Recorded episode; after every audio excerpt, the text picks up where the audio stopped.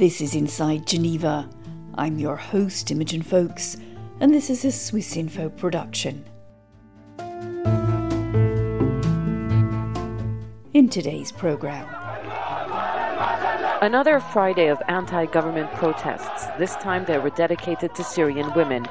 These were modernists, democratic youth who wanted to change the Arab world.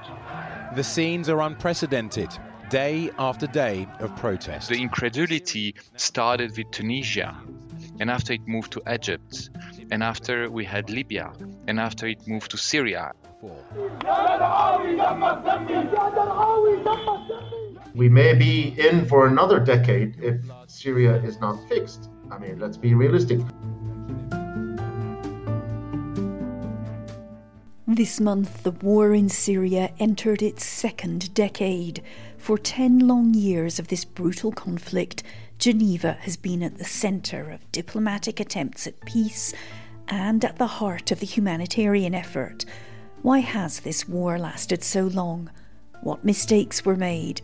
Were opportunities for peace missed? And did we expect too much of humanitarian workers?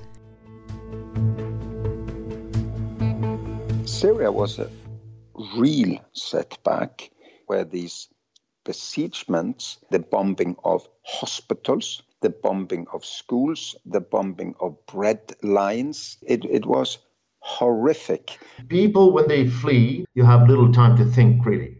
What are you going to take, for example? You just grab your children and you just get the hell out of there. In recent history, I don't think there is something comparable to the disaster in, in Syria.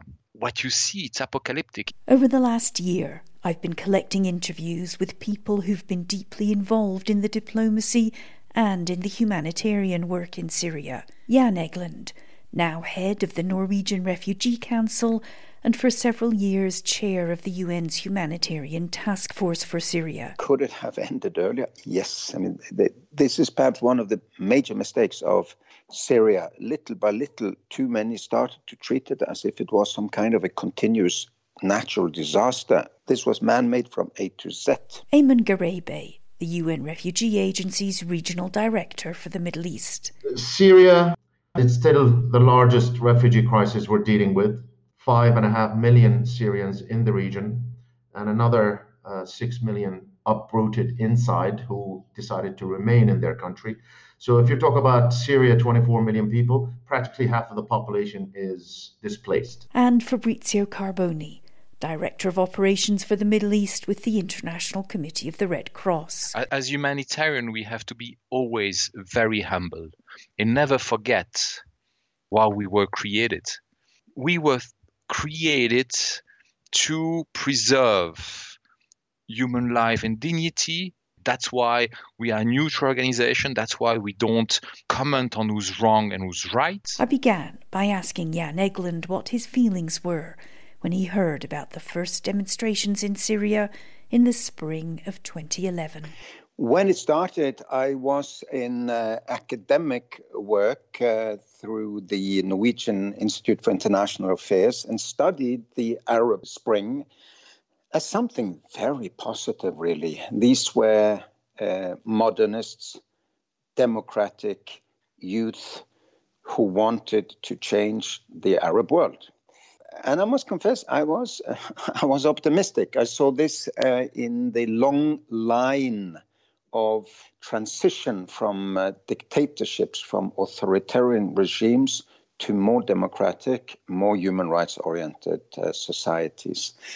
And then came the backlash. And I even visited in February 2013 Aleppo, which was already then a divided city.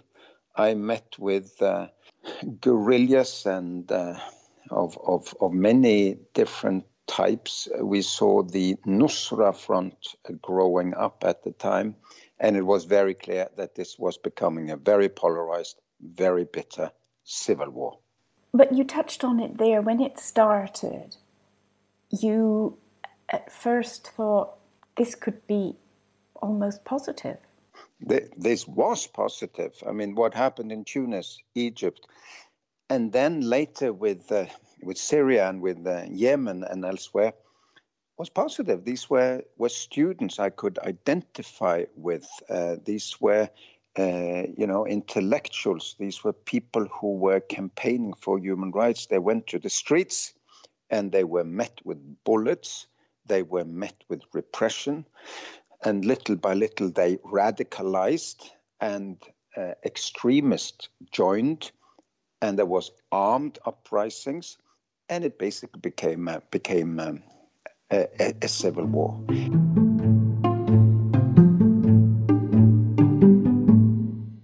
As the conflict escalated, aid agencies prepared to support civilians caught up in it. The UN Refugee Agency, Ayman Gharaibeh remembers, was already in Syria, helping Syrians support refugees from another conflict in another country. Syria, I mean, our presence there dates back to the Iraq crisis. Syria hosted a million Iraqis, opened their arms and opened their public services to Iraqis, and they were very proud in doing so, helping their Iraqi brothers. They were um, loved their country. They were self-sufficient. The livelihood, the uh, services within Syria was reasonable, um, and therefore, when things began to disintegrate and the conflict began to move into more of an armed conflict, I think these proud Syrians they were one extremely angry they were very frustrated, and there was genuine fear when they began crossing into Jordan and Lebanon and Turkey of where are we going with this and how long this is going to take. You know, if you put yourself in their shoes, the first question they were asking themselves, you know, what's the future going to look like? Um, unfortunately, we all resigned to the reality that this conflict is not going to go away anytime soon. Meanwhile, the ICRC's Fabrizio Carboni was posted to Lebanon did he realize as well, back then, that this would be such a long conflict? When it started, no. In the first months, no. But when I reached Lebanon, and I have a very clear memory of in a night, during the night, we had, uh, I think it was 60,000 people who crossed into Lebanon. And I have a very clear memory when I saw these people arriving you know, and they just had their pajama on them. I mean, it was just massive and abrupt and violent. I saw them them getting there, and and I say, okay, here we are in something different. The conflict became, as Jan Egeland explains, ever more complicated, ever more intractable. It became also proxy war. This was the place where Saudi and Iran met, Sunni and Shia met and you know foreigners were willing to fight each other to the last Syrian. I, I it's been heartbreaking. Uh, I followed now Syria every single week for ten years, and it's been it's been heart wrenching because it became in many places a bad guy against bad guy, but there were so many good civilians in between them that suffered in this crossfire. The ICRC, Fabrizio Carboni remembers, began to prepare for the long haul. After, I would say, a year or two, it was clear that there was no clear way out of this. You had so many contradicting uh, narrative opposing each other that it was hard to see how you can reconcile all those narratives. All the parties to the violence and the conflict in, in Syria, it's it's a survival narrative. And therefore, you have uh, what we have in, in front of us, which is uh, a tragedy which has no, uh, in recent history, I don't think there is something comparable to the disaster in, in Syria. I, I went from from uh, Damascus. You cross the you know the the suburbs of of Damascus totally destroyed, and after you go to Homs and after Aleppo, what you see it's apocalyptic. It's 20 years that I'm working in in the humanitarian fields, and I never ever saw or see something so massive. Their impact on Aleppo's densely packed civilian neighborhoods is devastating. Syria's conflict was being fought with no heed to the laws of war the ICRC tries to uphold. It was as if the fundamental principles adopted after the horrors of the Second World War had been abandoned. I visited the old city of Aleppo, you know, the souk of Aleppo, which is not just an historical center for Syria. This is the common history of humanity. The old souk, which has hundreds, if not thousands of years of history, it was totally destroyed.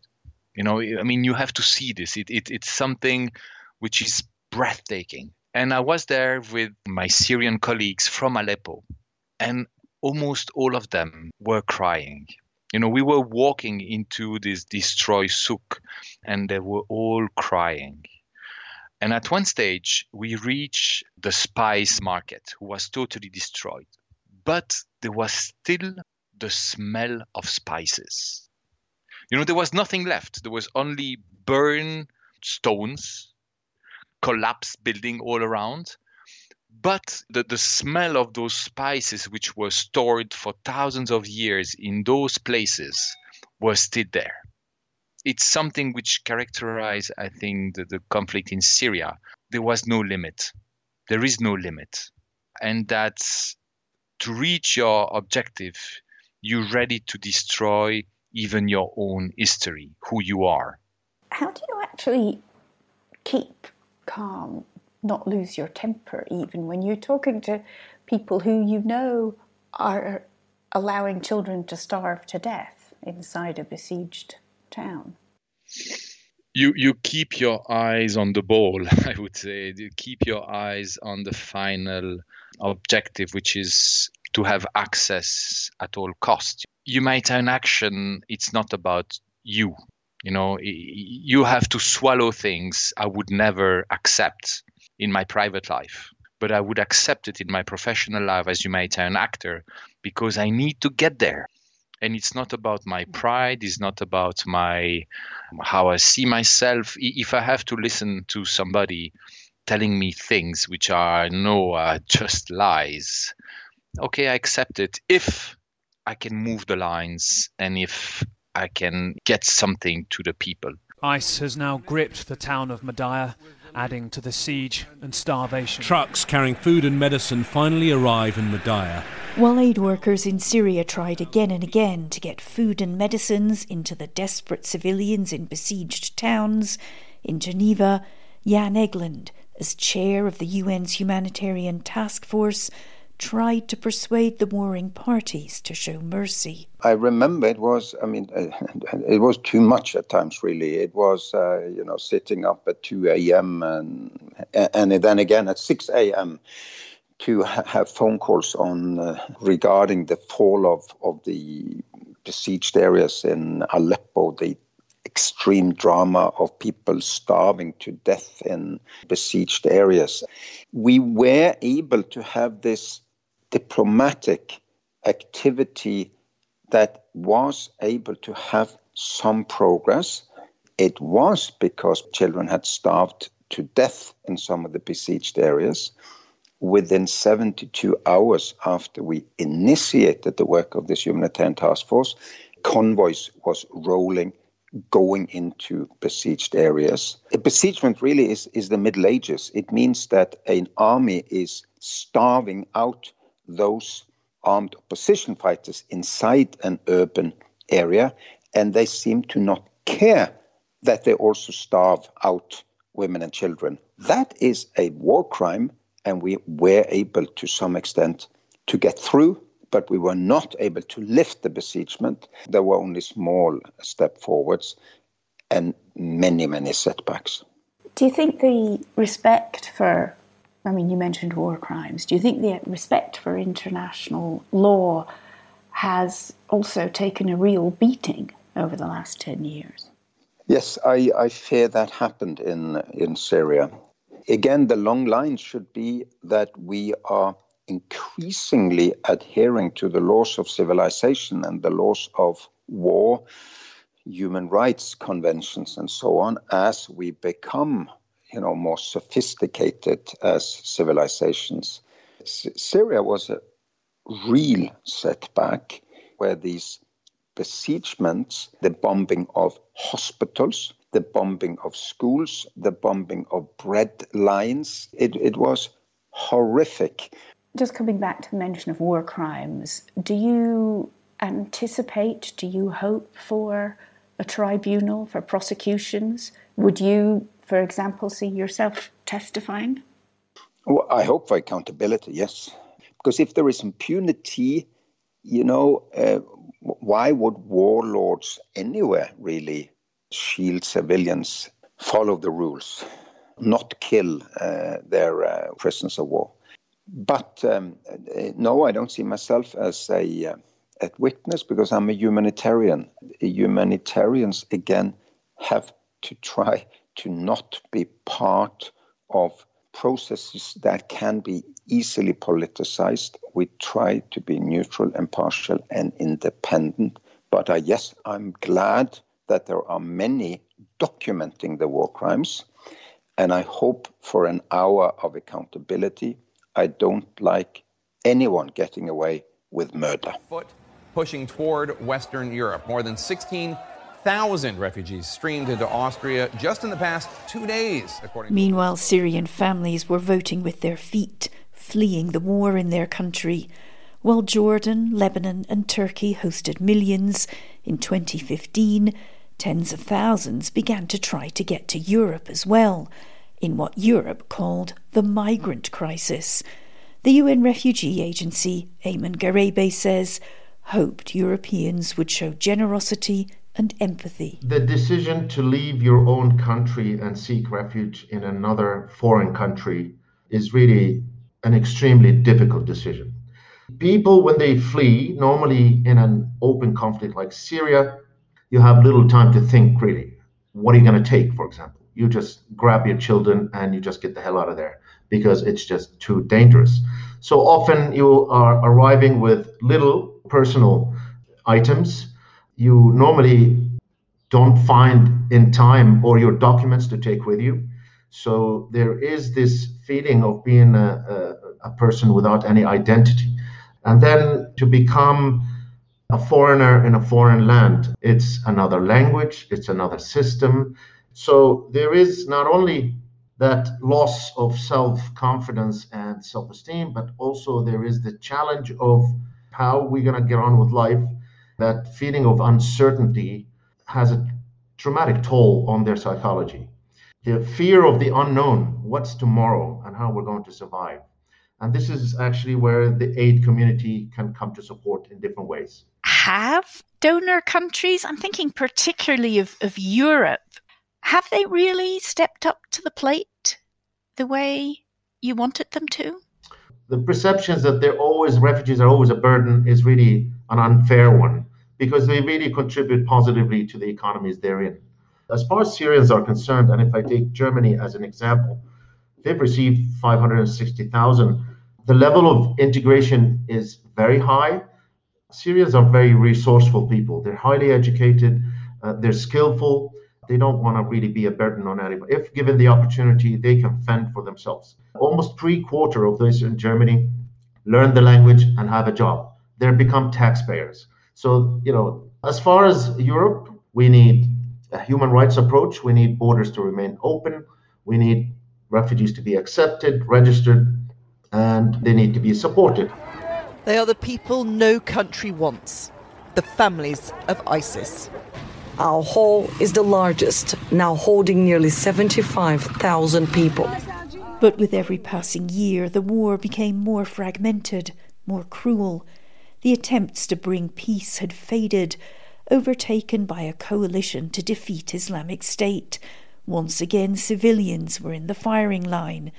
When the last ISIS town in Syria fell, Fabrizio Carboni was one of the first aid workers allowed into Al Hol camp, where women and children, some of them the wives and children of foreign fighters, were being held. All my life, I will remember entering into this camp where you had a transit area where all the people arrived. And um, there, there was a mother who was laying.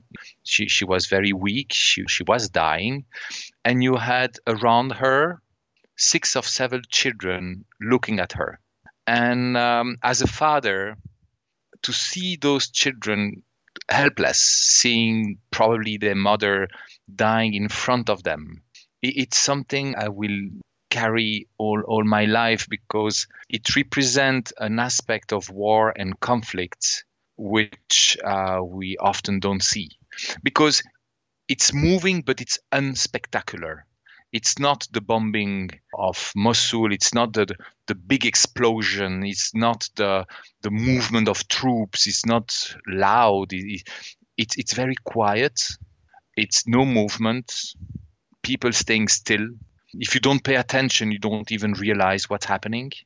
And and this is for me another memory of Syria, which will stay with me because this scene of children seeing their mother dying slowly, I'm sure it was repeated hundreds, if not thousands of times in the country. Some of the developed countries who talk the loudest about human rights really seemed to, to wash their hands of their citizens and the children in those camps. Oh, it's it's it's uh, for us as humanitarian actor, it's it's devastating because we defend values which are the, the minimum. You know, actually, the, the humanitarian value it's very it's a bare minimum. It's just you know you can't kill people out of combat. People out of combat when wounded should be protected. And and we have special emphasis on children on women. I mean nothing spectacular nothing uh, above the bare minimum. And to, for us to promote those values and to defend those values we need the, those values to be shared. And when you have states who for decades not just promoted those values but lectured other states about those values. When those very same state lecturing the rest of the world are themselves affected by violence, are they themselves affected by conflict, and suddenly they say, yes, you know what? We said that below 18 years old, children in conflict are victims. But in our case, actually no no because we are in an exceptional situation that's devastating for our credibility for the credibility of the rules and and the values we defend which we should never forget were developed mainly after after the second world war you know it doesn't come out of just you know fantasy from from from enlightened people no it's the result of a deadly and tragic history, and we tend to forget it. Arriving at the UN's Geneva headquarters, the Russian Foreign Minister and US Secretary of State began a second day of talks with. All those peace negotiations in Geneva didn't save that mother or thousands like her. The first two or three rounds of talks began with a sense of optimism in a bright media spotlight. It's been, sadly, another week of setbacks when it comes to finding peace in Syria. World powers have again failed to set a date for an international. Now, a decade later, efforts at genuine peace have become bogged down in endless discussions over the wording of a new constitution. Does Jan Egeland think there was ever a real chance to bring the conflict to an end? Could it have ended earlier? Yes. I mean, this is perhaps one of the major mistakes of Syria. Little by little, too many started to treat it as if it was some kind of a continuous natural disaster. We cannot really do it uh, except look at it and feel pity for the victims of the natural disaster. This was man made from A to Z. In Syria, I would really blame Russia and Iran, perhaps also some of the other regional powers, the Gulf countries, uh, Turkey, etc., for bringing fuel to the fire. Certainly, the, the, the government, later on, those extremists who joined the armed opposition groups. I mean, there, there's a lot of blame to go around here. It's simply all of us who worked to end it were too weak compared to all of those who added fuel to the fire. Do you think there were opportunities missed? There was one seminal uh, opportunity, and that was the Kofi Annan plan, 2014, wasn't it? Which, in my view, was a step by step excellent approach to end it with uh, elections, constitutional reform, uh, minority protection, all sorts of good things, really. At that point, Russia, the United States, Iran, Turkey, the Gulf countries should have said to each other, we need to pull through this plan. We are supporting competing horses in this race, but we're playing with fire. Let's drag them to the table. Let's convince them to uh, agree on the Kofi Annan plan. That was the lost opportunity, and and you know I, I will blame forever the leaders at that time that they didn't help it be realized. And so the war sputters on. The calls for democracy from those first demonstrators a decade ago have never been addressed. Instead, millions of Syrians are refugees, the homes they fled in ruins. So, what are the chances of return? Ayman Gharaibeh again. Every year, we uh, conduct a survey asking them, How do you see the future? Do you plan to return in the next six months, next 12 months, after two years? Never. Most of the responses in the past has been is that 75% of the Syrians say, yes, return is our ultimate solution. Syria is our country, and we would like to go back and to contribute to its rebuilding. Our problem is always with when and how. I think what we are concerned with is the following um, 10 years into the conflict, you almost have a, a completely new generation born and raised in exile. I'll tell you, last time I was visiting a Syrian family in northern Lebanon, I asked the guy, I said, What about return? I mean, you've been here for about nine years. Do you ever think that you will go back to Syria? And he said, Yes, when the conditions are, are right. His 12 year old daughter almost looked at him and he said, Well, maybe you will go back, but uh, uh, I don't believe that, you know, she has not seen Syria before. Let's remember that. So this is what it means to have 10 years in exile. You have a generation that has no real connection with the with their mother country. I don't suppose though the UN Refugee Agency obviously you're there to support people who have had to flee war and persecution. You don't really want to be having to do that for a decade. Certainly not. We did not really plan to have this for a decade in fact, we there is really genuine fear that you know this support may begin to wind down because of donor fatigue, because simply enough is enough. How long we're going to support that conflict? We may be in for another decade if Syria is not fixed. I mean, let's be realistic. We are, you know, within the humanitarian community, our job is to present the realities of what it means to be a refugee for 10 years to the donors for support, but also to all the governments who have influence on the Syria crisis to remind them that really we need to bring this to a close because the longer this drags on, the more difficult the solution, a durable solution for them to go back will be. Ten years on, the aid agencies are still pleading for support, pleading for access, and pleading above all for a political solution. But there is no question says Fabrizio Carboni, of giving up. It's the nature of our work. As humanitarian, we have to be always very humble and never forget why we were created. And and I believe that sometimes we tend to forget it.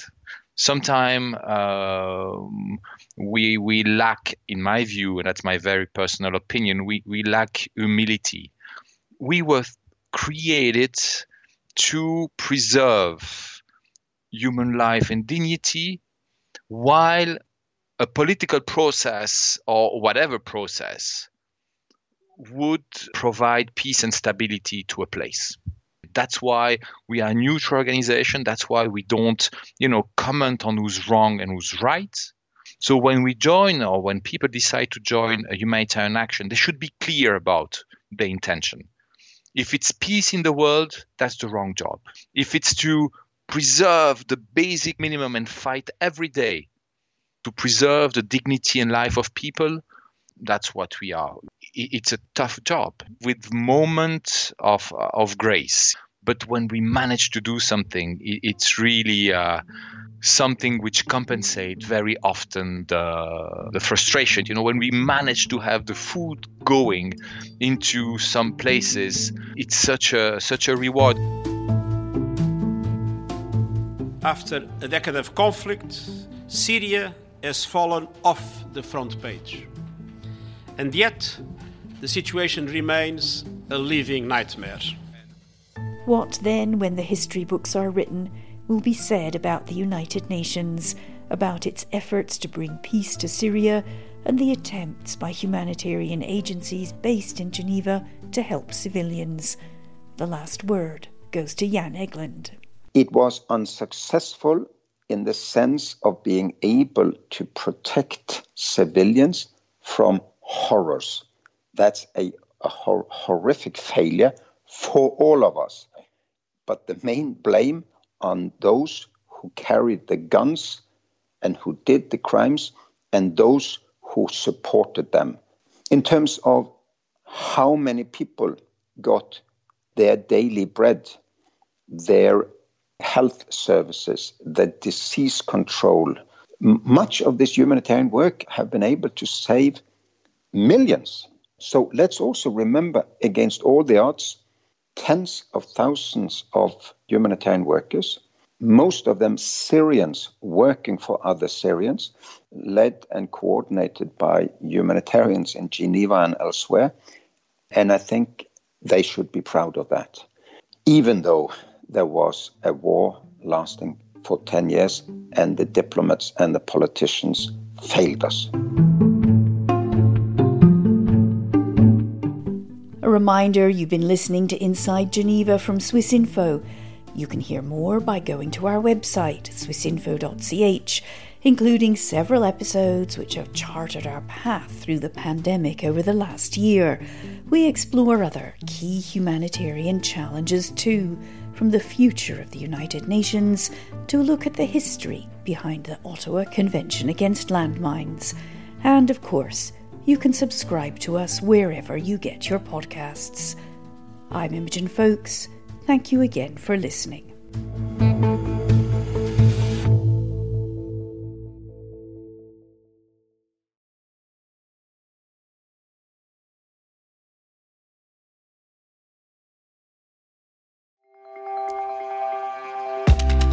Discover science and innovation in Switzerland with the Swiss Connection podcast.